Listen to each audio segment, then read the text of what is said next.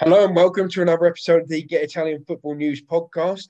I'm your host Sam Brooks. Today I'm joined by Michael Jones. How are you doing, Michael? Yeah, good. Thank you, Sam. Nice to be back on the podcast.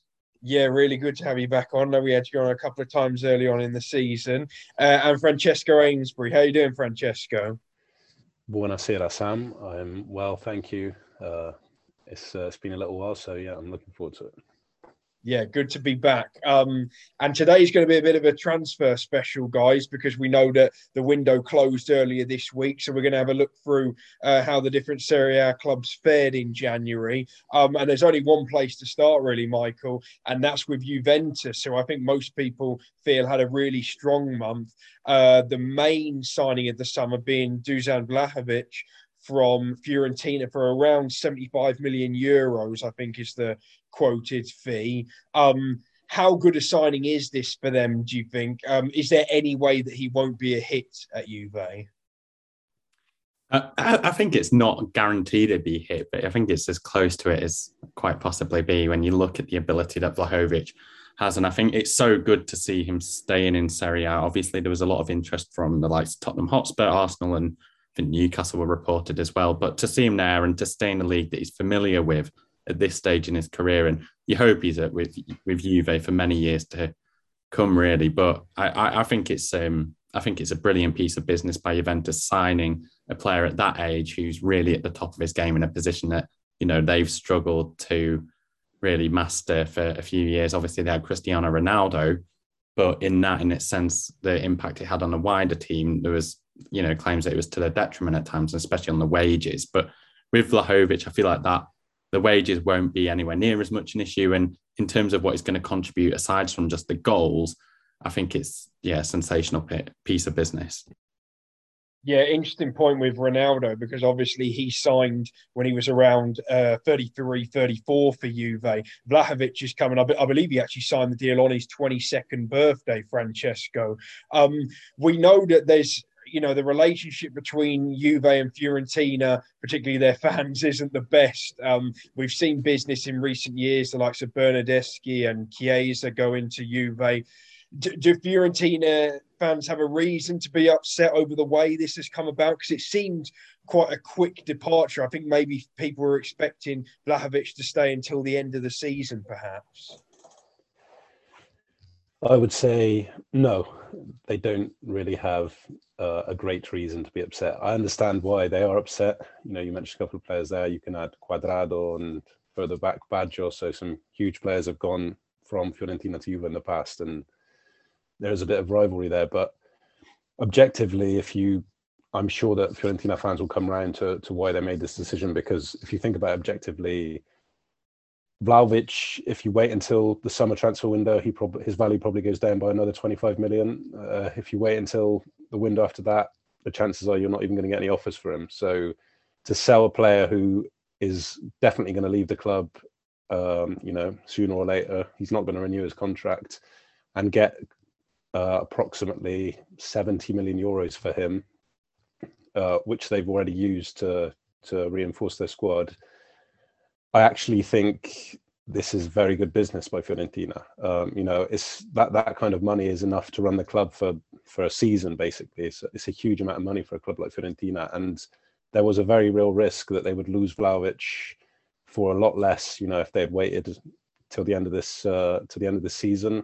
And there's no guarantee, even with Vlahovic there, that that they'll get into the Champions League. I think if there was a real chance that they could have got into the Champions League by keeping him. It might have been different. They could, they would have had more reason to be upset, but you know they're, they're having a very good season. I still think they're an ambitious club, and if you consider all the factors and the fact that there was a good chance they'd lose him even for nothing eventually, 70 million euros I think is is a good buy. Uh, is sorry is is good money, and the players they brought in as well are you know seem interesting. It looks like they are still being positive, bringing in players. So whilst I understand why Fiorentina fans are upset, I actually think um, that the whole Vlahovic situation from start to finish has actually been handled really well by the club.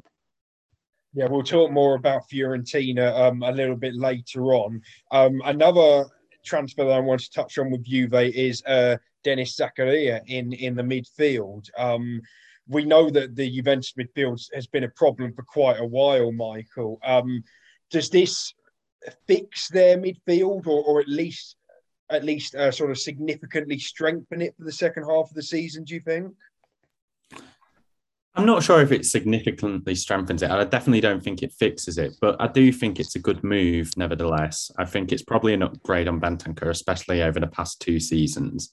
And what was really interesting is that, you know, Zakaria's spent five seasons or just under at Borussia Mönchengladbach, and and they paid more for him when he was a teenager from Young Boys than Juventus have paid, obviously, with his contract running down. So I think it's four and a half million pounds or euros. I can't remember which one, but it's an absolute bargain for a player of his experience, you know, two World Cups, really talented midfield player. And I do think it is, he's so disciplined. And I think, unlike Bentancur, he probably relishes the responsibility in a holding role a bit more. And I do think that will definitely at least give more license to the likes of Locatelli um, and Arturo playing alongside him to just go venture a bit further forwards with there being a bit of a better protection at the back. So I think it's a good signing. I think it's great business, but you know, Juve's Juve's midfield has been an issue for a number of seasons now, and I think that alone won't address it. But it's the right steps for sure as well as the players that they brought in, I think a lot of Juve fans were quite pleased that they managed to offload some players as well. Um, Francesco, we saw uh, Bentancur and Kulusevski go to Tottenham, and we saw Aaron Ramsey, a little surprisingly, go to Rangers. Um, do you think it was right for them to get rid of those three players? Can any of them perhaps feel a bit hard done by? And uh, I know that a couple of those, Kulusevski and Ramsey, are only on loan for the moment. Do you think it's the end of their Juve careers, or, or is there a way back, perhaps, you know, maybe more so for Kulusevski? I think with Ramsey, uh, Juve were just really quite desperate to get rid of him. Um, and they were struggling to find a place for him to go because his wages are so high. So, you know, they've they've sorted out this loan deal um, with Rangers, um, and it's probably the best they could have hoped for. He's hardly seen a pitch this season, so to expect a club in, to come in and buy him without having seen him play for, for six months, it's unlikely, especially considering the wages he's gonna he's gonna want. So Rangers are going to contribute, I think, a little bit towards his wages. He's going to get basically a window to show what he can do, and I think the idea there is that they'll possibly get an offer in the summer. Um, with the other two, I'm I'm not sure if it's a good uh, thing that they've let them go at this stage. I think, you know, Michael's right when he says that Bentancur hasn't been as good in the last maybe year or so. But I think that is part of all of Juve struggling, you know, since kind of Pirlo took over and well, really before that, since Sarri was there and Pirlo took over. And I actually think Bentancur, you know, considering how difficult Juve found things in the last couple of seasons, has has been one of their better players. I still think he's one of their he was one of their stronger midfielders, even though he's not been brilliant. And he's still quite young. Um, and with Kulusevski, I feel like Kulusevski is possibly one of the most disappointing things about Juve over the last couple of years. Um, and that's not necessarily his fault. I feel like he's not been used correctly. I think when he, he's not been used a lot as well. And when he has played, he's been played out of position. I think potentially he is a, a top European footballer. And um, we just didn't really see his full potential at Juve because because of the changes in formation and managers and yeah, I, I, I guess the bottom line is that Juve, having spent so much to bring Vlahovic in, needed to bring some money in as well, and Bentancur and Kulusevski had had a market. So, but I, I also think that if if that um, you know if they hadn't needed the money, or if they'd been able to keep those two players, they possibly would have. So it's going to be interesting to see how they get on in in the Premier League, and maybe Juve will have some regrets. Um, uh, but and I don't really expect either player to come back, but we'll see what happens. Just one last thing I want to touch on with Juve, and that's Paulo Dybala. Uh, his contract runs out in the summer. Um, there, has been this sort of drawn out affair where at times we've been told, oh, he's about to sign, he's about to sign. The latest reports are that he's being offered to clubs and that his agent's going to do a bit of a European tour, apparently, which I always find it quite funny when players are offered to clubs. Like, oh, please take him, please. Um, but Michael, do you think he will leave Juve, particularly now with Vlahovic maybe coming? Does that make it perhaps more likely that he moves on, or could you still see him sticking around beyond this season and signing a new contract? Yeah, I mean, there's certainly been a sour taste with the withdrawal of the, well, the supposed withdrawal of the contract offer put onto him that he seemed happy with earlier in the season. And I think maybe what the Vlahovic transfer indicates is that Juventus aren't as fix won't be as fixated to return for him. Whereas if they were struggling without Vlahovic, sort of in that second half of the season, and Dybala was to be even more central, not that I don't think he will be, for them, then they may have been, you know, more willing to um, return to that contract offer. However, I, I, I, don't know. I mean, I think if they are doing this European tour, as you said, the likelihood is is that you know Dybala is a superbly talented footballer. As a free agent, he's going to be offered some pretty hefty contracts, and that is only just going to drive his price up more. And if Juventus haven't sort of committed to, at this stage, I don't see that changing in the last few months. I feel like nowadays in modern football, you rarely see a player around this age renew when the contract gets its low down. I think there's normally been enough time for it to happen for it to happen. And I think we've got to that point where I don't think it will. And it'd be really interesting to see where it goes. But I'm not I, am not so certain that um, we're going to be seeing him in a Juve shirt next season. I th- I agree with a lot of the things Michael has said there, um, and I think one of the issues Dybala has and, and Juve have, and and really any of the clubs that might potentially sign him is that the fact that he's missed so many games this season and last season. I think there are real question marks about his kind of physical integrity, um, and it's very difficult for a club to to pay you know huge wages on a player that should be central to their kind of project but you can't rely on him to play more than kind of 60% of the games. I mean, I don't know the stats exactly, but it feels like Dybala's missed, you know, two, one out of every three games this season. He, he always seems to be injured. And so I'd, I'd be very surprised if he resigns for Juve. Um, and I also think he probably is going to have to change his wage demands if he wants to stay at a top European club, you know, a club that's playing in the Champions League. Um, I get the feeling that he might get some offers from clubs like Newcastle, for example, uh, teams that you know are coming from a different place that are trying to make marquee signings and have the money, and maybe they'll offer him the money he needs. And I wouldn't even be that surprised if he ends up, you know, on a different continent. We saw what happened with Insigne. You know, he's basically able to command, was basically able to, to command three times the wages in, in the US than, than he was in Europe. I think Dybala is going to be in a similar situation where he could go to the Far East or the Middle East or the US and, and earn 20 million euros a year, which might be what he wants, or he's going to have to, or he's going to want to stay in Europe, but maybe get what he's getting now or, or a little bit more. And, you know, I still think when he's fit and playing, he is an excellent footballer. Even this season, his numbers stack up when he's actually on the pitch. He's he's got assists and goals, and and Juve look a better team when he's there, I think. But he misses so many games, or he has over the kind of last year and a half that it makes it a bit of a gamble for the biggest club. So it's going to be interesting to see what happens with him. Yeah, of course, he was Serie A MVP a couple of seasons ago, wasn't he? But uh, but as you say, he, he has had quite a few fitness issues since then.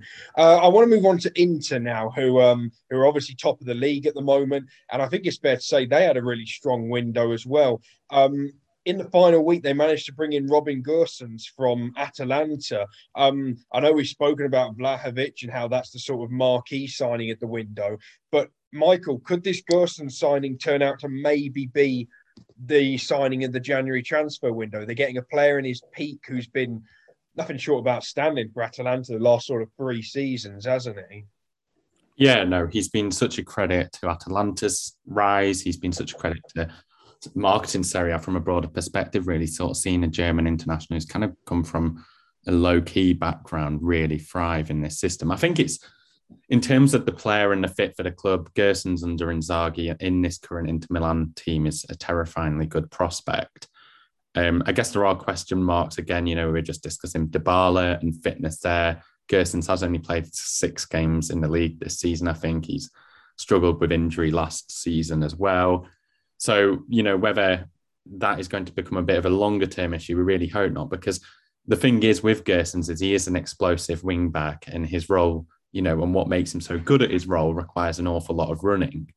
So he, I think Inter Milan may be the best step they can do, and I think they are in a position in a luxurious position when they don't have to rush him back into the first, you know, get him into that first team as quickly as possible. They don't have to do that, and I think they have to really carefully manage him for the first few months to make sure that when they do eventually deploy him in the team, he's ready. But if if it all goes right, it's such exciting business. I mean, it really gives them such an added goal threat. And I think the prospect of him and him on one side of the wing backs and Dumfries on the other, just bombarding down those flanks, is almost like Inzaghi's just taken what um, Gas- Gasperini had at Atalanta a couple of years ago with Hateboer and Gosens and arguably made it even stronger. And I think it's, yeah, I think it's such an exciting move. But I just think there is that caveat that they do have to be careful when integrating him into the team. And of course, the strength in depth that they have in those positions as well. I think Ivan Perisic has been one of their better players this season, and Matteo Darmian sort of having a late career renaissance as well. Um, another player that Inter signed was Felipe Caicedo, Francesco, uh, on, on a loan deal. Um, I think we were all shocked when Lazio let him go to Genoa um, in the summer, and and Vedat Muriqi, of course, didn't really step up um, as, as Lazio's backup striker, so that that did look like strange business. What do you make of him now going to Inter? Because they do have quite a few players in, uh, who can play in that front two, the likes of Lautaro Martinez, uh, Alexis Sanchez, and and uh, Joaquin Correa. Do you think Caicedo could be a decent option though to maybe come off the bench late in games, a, a bit like he was um, at Lazio? This Caicedo move um, makes sense in a lot of ways. You know, Inzaghi obviously knows him well from his time at Lazio. I think you know they have other options up front, but possibly Caicedo is the most suited um, when Dzeko isn't available. I think there have been a couple of times this season when Dzeko hasn't played, and Inter, from a kind of physical point of view, have looked a bit light up front and Caicedo is the kind of guy who you can bring in and, and will do some of the things that, that Dzeko does and, and have that physical presence as well, which I think Inter's game does rely on that a little bit. Um, and it's also quite a low risk move. Um, I don't think it's cost them very much. It's only a loan. Um, and it's it's a player who's tried and tested in Serie A. Um, I think he statistically he's one of the best performers off the bench. He, he got loads of goals from you know late goals for Lazio coming off the bench last season for Inzaghi.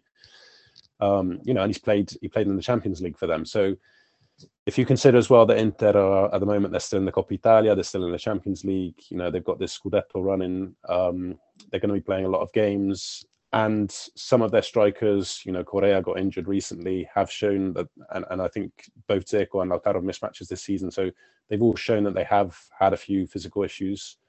Having another player, especially someone who gives you something slightly different, is is probably good business, and it's very low risk business. So I, I think it's another smart move from Inter. Yeah, certainly looking strong going into the second half of the season. Uh, I want to move on to Atalanta uh, because it sort of ties in with you know they lost Robin Gosens. That's that's quite a loss for them this window. Another player who was heavily linked with a move away was Duvan Zapata. I know that uh, Newcastle and West Ham were rumored to be trying to get him. Uh, he, he ended up staying, but it seems there'll be a lot of interest in him again in the summer. I just wonder, Michael, is there a point where it becomes a bit of a concern that they keep losing their best players. They, they've seemed to replace them remarkably well over the years, but can they keep going down this strategy and remaining competitive where they're finishing in the top three or four every year and possibly even pushing on even further? Yeah, I mean, I do, I do think out of some of the top clubs, that they have been one of the most prudent in the transfer market in the last few years. I think there's been really encouraging signs in that sense. And I think it's just an obvious, if anything, you know, like Atalanta and Milan together, AC Milan together, I think they're both in similar positions where it has become a bit of a recurring theme. But what that does happen, and you've seen it with teams around the continent as well, is it does a lot you do see a lot of the teams that that happens to they do tend to actually become some of the more sustainable cl- clubs because they're aware of these issues. They do have to plan long term. So obviously it's not great Um, but I do think that it's not, you know, then they they've had a good track record recently of finding good replacements, and I think they'll continue to do so. Yeah, it just seems like that they seem to be losing these star players, you know, a, a, little more regularly as it as it goes along. We saw Papu Gomez go last January. Uh, Gosens gone now, who's been one of their best players the last three years. Um, Francesco, what are your thoughts on Atalanta moving into the second half of the season? Yeah, what, what I'd say about this is that um, Atalanta have shown that they are also very good at kind of regenerating. So when they lose these these big players, um, they've always, or, or today, kind of over the last five years, they've always been able to bring in someone who's done as well. And if you think as well that, uh, like Michael was saying, Gosens has played hardly at all this season for them. I think he, you know, five or six games, and the players who they brought in, like Maehle, for example, have really kicked on. I think Maehle's become an excellent player, you know, an excellent wide player. He's he's another guy who who really came from nowhere, and they are. I think they've got an excellent scouting network. I think also they are getting a reputation as being a club who will, you know, um, help you grow your career. Um, if you think about the kind of signings they made in the summer, you know, Musso could have gone anyway, went to Atalanta. Um, Demiral, after kind of having a decent start at Juve, struggled a bit, and now he's he's back on track at Atalanta. Even a player like Koopmeiners, I think Koopmeiners could have gone to many European clubs, and he, you know, he's having a very good first season. And the chan- and, and a lot of these players who end up at Atalanta, then they go on to bigger t- teams like Gosens, um, and uh, you know there's there's a whole host like Kessié, for example. There's so many players who end up at Atalanta have two or three very very good seasons under Gasperini and are picked off then by by huge European clubs. So at the same time, whilst you're there, or certainly over the last few seasons, you've been able to play Champions League football and in Europe. So as a prospect, I think for players, uh, you know, like Borgan and especially Boga, but Mihaila as well, the players they brought in, you know you, you're going to play in a team that play excellent football, attacking football. You're going to probably play in the Champions League or certainly in Europa League. And you know, it is a window for for the biggest European clubs who have shown time again that they're interested in Atalanta players playing under Gasperini. So I can see why they are able to bring in you know fresh talent to replace the players that they they sell on. I want to uh, yeah stick with uh, who they did bring in this this window. And I, I think Jeremy Boga's the one that a lot of people are really quite excited about. He's he's a player they've been linked with for, for about six to twelve months. Actually, I think it could have happened in the summer, but but they didn't quite get it across the line.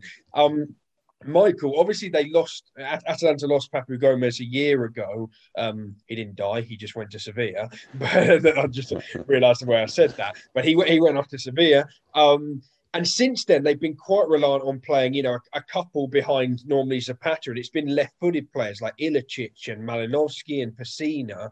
With Boga coming in off that left wing on his right foot, does that maybe balance up the attack a bit more in a way that we haven't seen since Papu Gomez left? Yeah, I certainly think it provides more balance. And even though Papu Gomez himself wasn't the fastest footballer, I mean, he was kind of one of those players, wasn't he, that who seemed a bit faster with the ball because his he was just so intelligent and he was technically so good as well. And he kept the play moving really fast. Whereas Boga probably isn't going to offer all that in the sense, but he is a really fast, direct player. And, and, and you know, like you said, a right-footed player coming in off the left is certainly something that I think Atalanta have needed. I do think there is this concern, and maybe it's something that Gasperini's ultimately just recognised that you know, Gomez ultimately is probably one of those irreplaceable footballers. And there has been, we've seen this shift with the use of Pasalic further up the field as well, where they have become a bit more of um, a bit less of a fluid, fluid side in the final third. And I think the okay, there's still going to be Boga's going to bring more variation to the Atalanta attacks, but I'd still like to see them maybe try and find somebody who can offer a bit more creativity in the final third, like Papu Gomez did. But I I think the sort of pessimist inside me doesn't think that's going to happen because maybe it just can't and the kind of budgets that they operate on. Yeah, so we've spoken about three uh, teams who were pretty busy in the transfer window with, with incomings and outgoings. Uh, I want to move on to Milan, who who had quite a quiet transfer window. Um, And I, I think the main thing to take from from the past few weeks is that it seems that Frank Kessié is not going to stay and he's going to run down his contract, a bit like we saw with Donnarumma and Calhanoglu last year. Francesco, how do you think that Milan should handle this situation over the next sort of four or five months? Um, do you expect him to stay in the team like we saw with Calhanoglu and Donnarumma? Or is there an argument that perhaps they should start moving towards playing maybe Tonali and Bennacer in that pivot and and you know sort of brushing Kessié to the side if he's not going to stay with the club? It's it's interesting. I actually think it would have almost been better if he had signed for another club because I think now he's in a situation where he doesn't have the guarantee of a contract that he's already signed, and so for the next few months, you know, I agree with you, Sam. I think there's a there's a I'd, I'd be amazed if he signs for Milan. I think he's definitely going to leave, and he's probably going to get lots and lots of offers.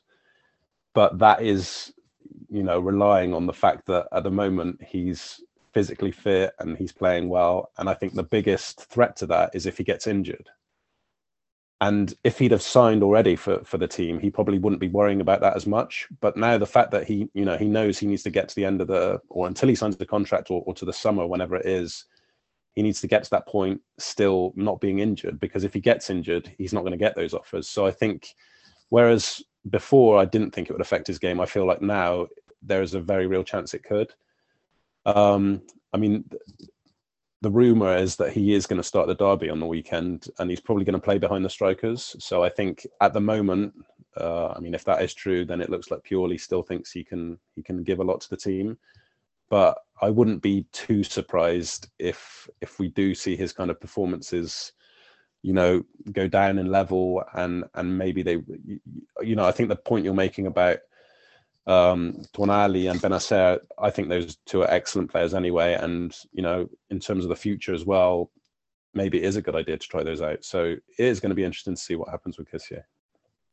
I think one thing that they have kind of going for them in this, uh, in, well, maybe two factors really, is one is the leadership within that AC Milan camp. I think Pioli's man management has generally been pretty sound, and these issues are generally things which are out of his control. And I do think, you know, his message might be to Kessié, look, you've got, if you're putting yourself in the shop window, put the best version of yourself out in the shop window. And I think we could see, I mean, Kessié has always struck me as quite a professional player when he's on the pitch at the very least. And I think I, I, I, I, am quite confident that he could have quite a strong end to the season. I don't think AC Milan should be looking to bench him either. I don't think it's in their interests. I think they'll, you know, their priority ultimately is in the Champions League, so they can get the best replacement from as possible. The other factor in terms of leadership is having players like Zlatan Ibrahimovic there, who even if Kessie is running his contract down, he's the, you know, we've seen with anecdotes of him in the past, he's not going to be the type of player He's just going to like sort of Kessié just kind of, you know, um, drag his feet about really in the final few months of his contract and not do anything about it. And I think I'm, I'm, you know, it's going to be a bit of a sad ending for AC Milan, and you know, the inevitable what's going to happen this summer. But maybe there could be a good final few months. Thank you for bringing up Zlatan Ibrahimovic because we are going to move uh, on to his situation next because he's out of contract um, at the end of the season. Um, it, again, a, a, a, bit like the Dybala one in terms of there's been times where you think, oh, he's about to sign, and then it hasn't happened. Um, Francesco, should Milan be looking to give him another year? He's now into his 40s. He just keeps getting injured, doesn't he? I know he got injured again just before we've we've gone on this sort of two week break. Is it worth keeping him around, or is it time for Milan to move on from Zlatan? I think if it was up to me, I'd I'd be very tempted to to move him on, uh, to not offer him a deal because not not so much because of what he does, because I think he still does give something to the team, but he commands a huge wage still. And if if Milan didn't have to pay those wages, it might free them up to bring in, you know, a younger player. Um, and also, if you look at Milan's stats over, I think this season, but but possibly also last season as well, in terms of their performances and their wins and the points they bring in, they actually do better without Zlatan in the team. Um, so statistically, they are a better side without Zlatan. I know that that doesn't, you know, necessarily give a true reflection of, of what he brings to the side. but I feel like he could only really be useful next season in the similar way to how Caicedo was useful for Lazio last season. You know, he is the kind of player who can have an impact from the bench, but I wouldn't want him to make him central to Milan's plans. And because of the type of character he is and his experience and his history, I'd be surprised if he'd be happy to to have that kind of role. So I mean, it depends what he would be keen to do. If he'd be keen to take, you know, to sign a new contract on, on less money, knowing that he's probably going to be more of a, you know, a bit part player, then then yeah, I'd probably say yeah, it is worth uh, re-signing him. But if he still wants to be central to the project and he still wants to earn seven and a half million euros or whatever is his season, then for a club like Milan, I think that's very very difficult to sustain we'll see what, what they decide. I, I imagine a decision will, will be made in the next couple of months on his future. Another club who had a quiet month is Lazio, and it seems that, that, you know their fans and Maurizio Sarri aren't too happy about it. There's been some reports in the paper, uh, in the in the paper, well, just reports on the internet and whatnot that um Sarri really isn't happy, and he's sort of given an ultimatum where he said either he or the sporting director, uh, Igli Tare, I, I, I, think is how you pronounce the name. I may have pronounced that wrong. Um, either one of them has to go at the end of the season. Do you do you believe that, Michael? Do, do you think there really is a you know a sort of um disagreement there? And, and if so, which one would you get rid of? Um, because it, it seems Sarri's really not happy with, with the squad that he's got at the moment. Yeah, I mean, I, I certainly think it's feasible that it's all happening for starters. I think, you know, you look at Sarri's previous 10 years and even though they've not really been unsuccessful on in terms of what they've achieved and what they've won with Juve, won the league, with Chelsea, won the Europa League. But I do think that there's, uh, and he got them back into the Champions League as well. But I, I do think there's generally, you know, with Sarri, it, it's quite hard to see. It's he clearly, it seems to be he's quite good at sort of keeping these issues out of the public eye a lot of the time. It's not quite been the case at Lazio this season. And it seems, you know, what was a really intriguing and exciting appointment at the beginning of the season hasn't quite worked out that way. And if anything, Lazio have maybe been one of the most disappointing teams in Serie A this season. So I I must admit I don't know too much about uh, the, the man on the board that you're just referring to, but in terms of uh, himself, I, I, do think he's he's looking for that long term project again. And if he doesn't have faith that it's going to be done properly or to his liking, then I could maybe see him walking. I'd personally like to see him stay. I think he there's still plenty of potential for him in this stint at Lazio. I think he's proven that he's that good of a coach. But I do think there is um, every possibility he may walk away at the end of the season. I I think you know if it was if it really came down to a choice between the two, two then there is no question they should keep Tare because if you look at what Tare has been able to do uh, over the last few seasons, it's difficult to argue with it. I mean, Lazio operate on a much smaller budget than the teams they're competing with, and yet they've been able to bring in players like Luis Alberto, like Milinkovic Savic. Not only they've they been able to bring them in, they've been able to keep them. So Lazio kept really all of their star players at the beginning of the season for Sarri to use. They also brought in some really interesting buys who, have been good, you know, like Zaccagni, um, Pedro, uh, Felipe Anderson. It's not like they didn't spend any money in the summer. You know, Hysaj as well. Uh, you know, one of Sarri's kind of favorite players of all time. And I don't really know where Sarri's coming from um, because they have spent all that money in the summer. It felt like a lot of those players would work in the kind of Sarri system. It's almost as if he just wants the same, exactly the same players that he had as, at Napoli. So I don't know if he wants them to buy, if he wants Ty to bring in Marek Hamsik or or Allan, but I feel like he's he's got a, a, squad there that is that that he could do a good job with. They could play in that four three three. They've got lots of interesting attacking players. There's no reason for him to to not do a good job. And I also think that he has mismanaged some of those players. Like Luis Alberto has been Lazio's best player for the last three seasons, and yet this season he struggles to get in the side.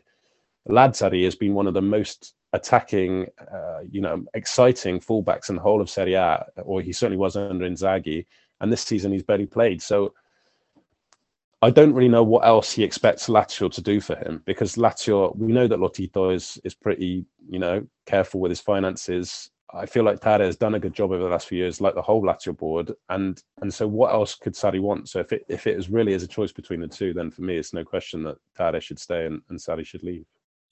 Just think on a final note, I mean, yeah, I completely agree with the Lazzari point as well. I think he's been criminally underused. But you know, even this window, I don't think they've had a disastrous month. And if you look at them bringing in Jovane Cabral, he's a really exciting player from Sporting Lisbon, who I think's got a lot to offer for Lazio. And again, it looks like it's been quite shrewd business with the acquisition of him. You compare that to so many clubs of similar size around the continent. They've, there's a lot of clubs that have barely been able to act in the January transfer market. So yeah, I'm I, am with Francesco on this. I, I, I think long term, I, would like to see it work out, like I said, but I'm not very optimistic, and I think they should stick to what they had previously. One more thing on Lazio, which is that uh, I, I saw just before we recorded this. We're recording this Thursday night, guys. Um, Luis Felipe has turned down a contract extension apparently, and is is likely to join Inter in the summer on a three. Uh, it looks like Inzaghi's trying to get the be- uh, the band back together with Luis Felipe, Correa, and Caicedo. So we'll, we'll, see if that does happen. But that would be a blow for Lazio because he's he's one of their best, you know, up and coming centre backs. The last team I want to touch on from a sort of individual perspective is Fiorentina. We, we talked about them a little bit earlier. They managed to bring in Cabral, uh, Piatek, and Jonathan Ikone this month. Uh, you know, a couple of forwards there and a winger. They've lost Vlahovic, but Francesco, do you feel that those three can maybe bring the goals that that they've that they've now lost with Vlahovic? Um, it's going to be. I mean, replacing Vlahovic is going to be difficult. But having said that, I feel like these are smart moves by Fiorentina. I, I've I don't know Cabral that well, but his stats are, are, good in Switzerland, and from what I've seen of him, he looks like the kind of player who who could do really well in Serie A. I mean, he himself compares himself to to Adriano. So if he's as good as Adriano, that would be that would be great. Um, if he maybe behaves a bit better, but but he is the the kind of player who could come in and do a really good job for Fiorentina. And Ikone is also an interesting player. I, I, I, like what I see. I think he also fits their system quite well. And the other big plus for Fiorentina is that both of these players are young. You know, I think they're both 23. So they're both 23, and, and um, I think together they cost less than half of what Fiorentina brought in for Vlahovic. So I do think that they, these are really smart transfers and potentially very good transfers for Fiorentina. Uh, Piatek, I'm I've never been sure about, and I'm still not sure about him. I mean, I think he's going to probably be a backup for Cabral, um, and we'll see how he gets on. But but I think on paper, at least, I think this is smart business, and hopefully it will mean the Fiorentina can carry on their good form. And I, I personally would love to see them back in Europe. So we'll see how they finish the season. Yeah, I just wanted to add really. I mean, I've, I, I agree pretty much with all of that. I mean, what I like about I've seen a lot of really good things about Cabral without ever watching him. So I can't say too much about him. But Ikone, I think, sensational piece of business. Obviously, a key part of that Lille title winning team last season. But the, the bit about the Piatek signing I, I, really like is that it was done in the same window as signing Cabral. And I think, you know, Piatek's had a pretty miserable two or three years now, but he's also had a lot of pressure on his shoulders. And like I said, like Francesco said, sorry, I think he will be coming in as backup. But I do think where that might work really well is, you know, there's big shoes to fill in Vlahovic's departure. But I think they could really help each other. There is a bit of a drop in form. Italiano's got that really easy option to just rotate between the two of them until, you know, maybe one of them in particular starts to kick on.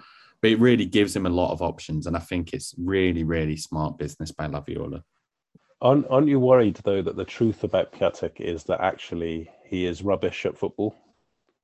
And that, and that you know that people have just found out that's that's what his deal is because I feel like he had that I don't even know how long it was. What was it? Kind of six months eight months where he was incredible for for Genoa and Milan. And then it was like someone just switched him off. They switched off his football his football bit because he just can't like he looked so rubbish. And I I don't really understand why they brought it. I mean, I guess it's because they they thought he might do what he did at Genoa, but I I, I love the the look of Cabral, and personally, I would have you know to me someone like Patrick Cutrone, who was at Fiorentina, is is two or three times better than Piątek, if not more. So I don't, you know, I'd have loved to, for them to have brought in a young Italian maybe and as backup, but you know, maybe maybe I'm wrong, and um, we'll see. We'll see what happens. Piątek's definitely an interesting one. As, as you say, I, I, think he scored pretty much a goal a game for Genoa.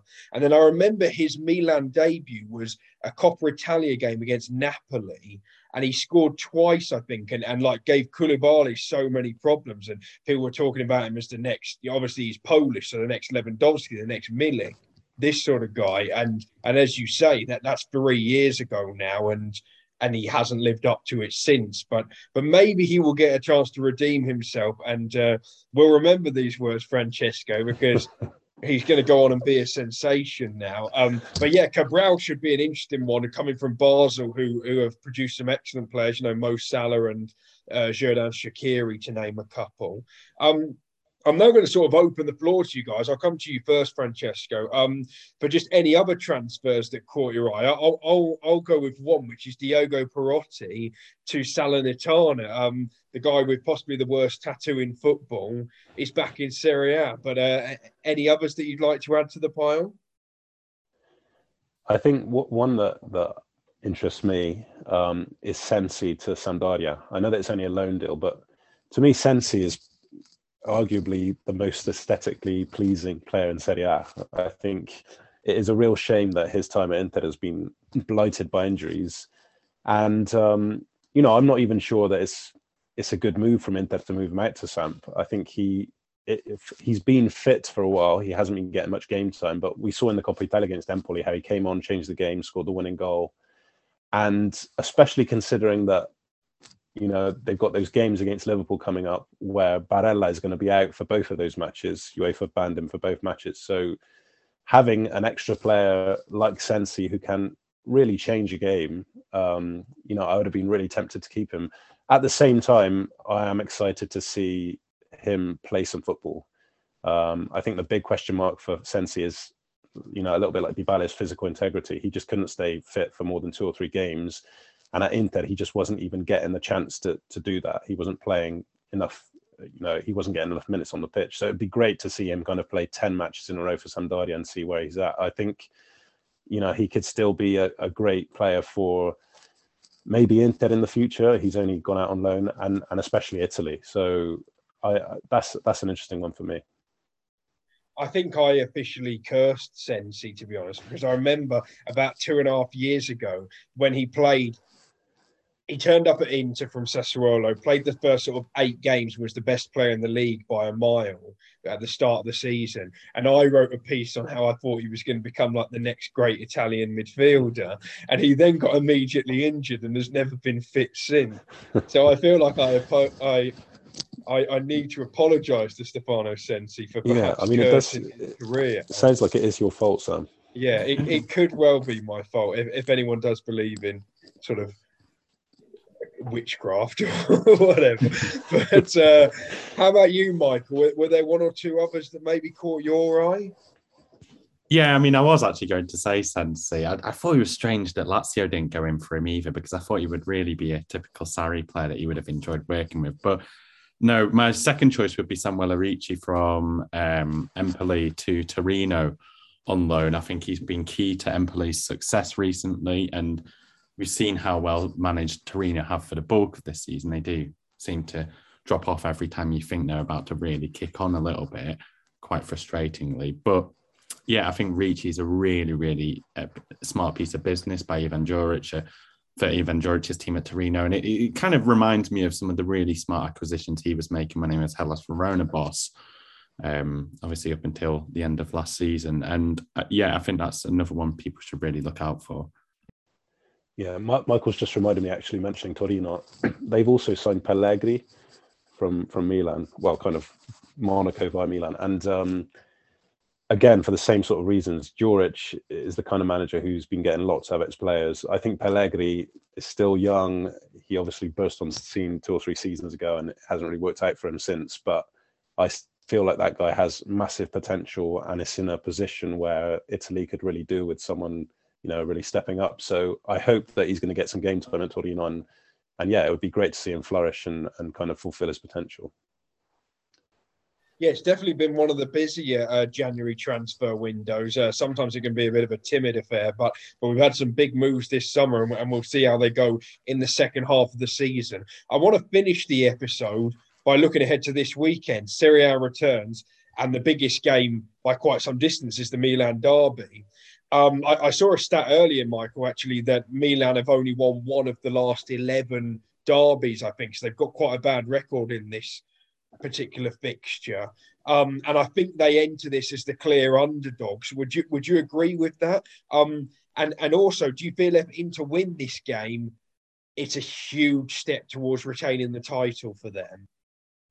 Yeah, my short answer would just be yes to both of your questions. I think that I think AC Milan definitely come into this game as underdogs, and but I definitely think they're surely going to be the neutrals pick for this because it is kind of resting upon them to keep the title race alive, whether that's for themselves or for Napoli or even Juve, which seems a huge outside bet at the moment. But it it is such a pivotal game in Inter Milan's season as well, and I guess one of the interesting things that could happen if AC Milan were to win, which I do think is quite unlikely, but they've surprised many people this season with many of their performances. And you never know what's going to happen in a derby, do you? But you know, with Inzaghi not winning a title before and the team being slightly different to the one from last season, you do wonder if that could be a result that could really unsettle Inter Milan because at the in the last two or three months they've frankly looked un, unstoppable generally in Italian football and in the Serie A and I, I think, we, yeah, i would really just be hoping for an AC Milan victory just to keep that title race open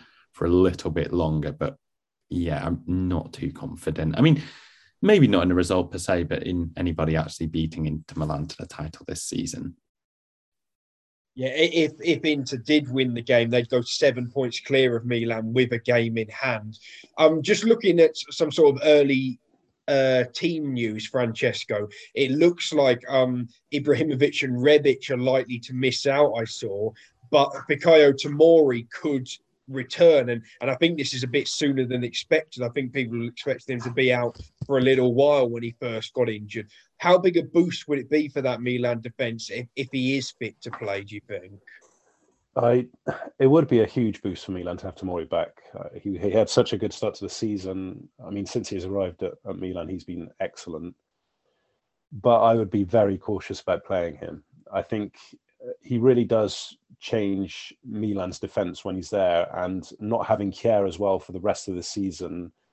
You know, I am a bit worried about Milan. Um, it feels like if it feels like Juve are surely going to get their act together now, and they're going to be challenging for that top four. And whilst there is a chance that Milan challenge for the league, I still think it's more likely that they drop out of the top four. So uh, I personally wouldn't be risking Tomori unless they know that he's well, because if he gets injured again and then they're without Kjaer and Tomori for for another long period, I think you know that could cause them some real problems going forwards in terms of how the two teams set up, we know um, Inter are very likely to go with a 3 5 2, and Milan are likely to go with a 4 2 3 1. So, so different systems, obviously. But are, are, there any sort of key battles that you're really looking forward to, Michael, that, that perhaps fans should be looking out for on Saturday? Yeah, I mean, maybe my favorite AC Milan player this season has been Rafael. So seeing, you know, he is expected to feature, I believe, and he's probably going to play quite a central role with those absences that you just mentioned.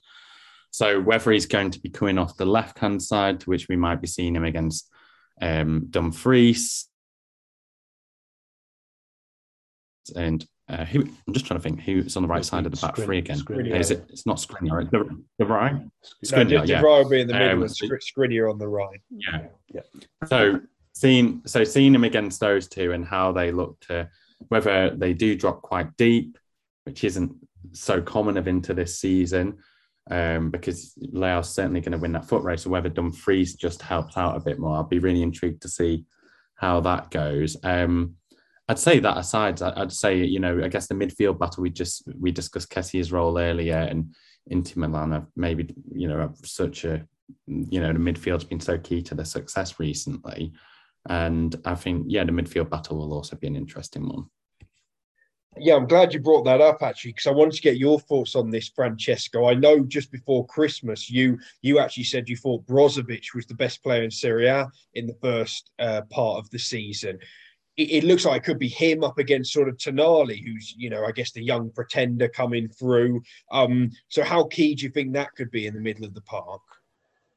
Yeah, I mean, Michael's just mentioned it. That I think if it's true that Kessie is going to play kind of in the Diaz role behind the behind the striker, then a, a, big part of that decision might be to stop Brozovic playing. Other teams have done that this season, and um, he is so key to the way Inter play. Um, so I, would expect it more to be a, a kind of Kessie versus Brozovic than than Tonali versus Brozovic. But I do think that Michael's right to underline in midfield. Um, and and playing Kessie plus Bennacer and Tonali possibly uh, might help Milan you know, to to contrast the Inter midfield. Michael also mentioned that left side of Milan's attack, so so Inter's right side. I think defensively as well, seeing Dumfries go up against Theo Hernandez could be interesting because I think both of those players are very good going forwards, but maybe there are a few question marks about them defensively, and uh, it could be interesting to see how they deal with each other. Um, you know, they're both really exciting going forward. So, yeah, that that I think that side of the pitch uh, for both teams is is going to be important yeah, really, really interesting game coming up straight after the break. Uh, that we, you know, the two week break that we've just had, and uh, yeah, you know, a Milan victory would really blow the league open again. So, um, fascinating match on Saturday, 5 p.m. UK time uh, for anyone who, who, wants to catch that one.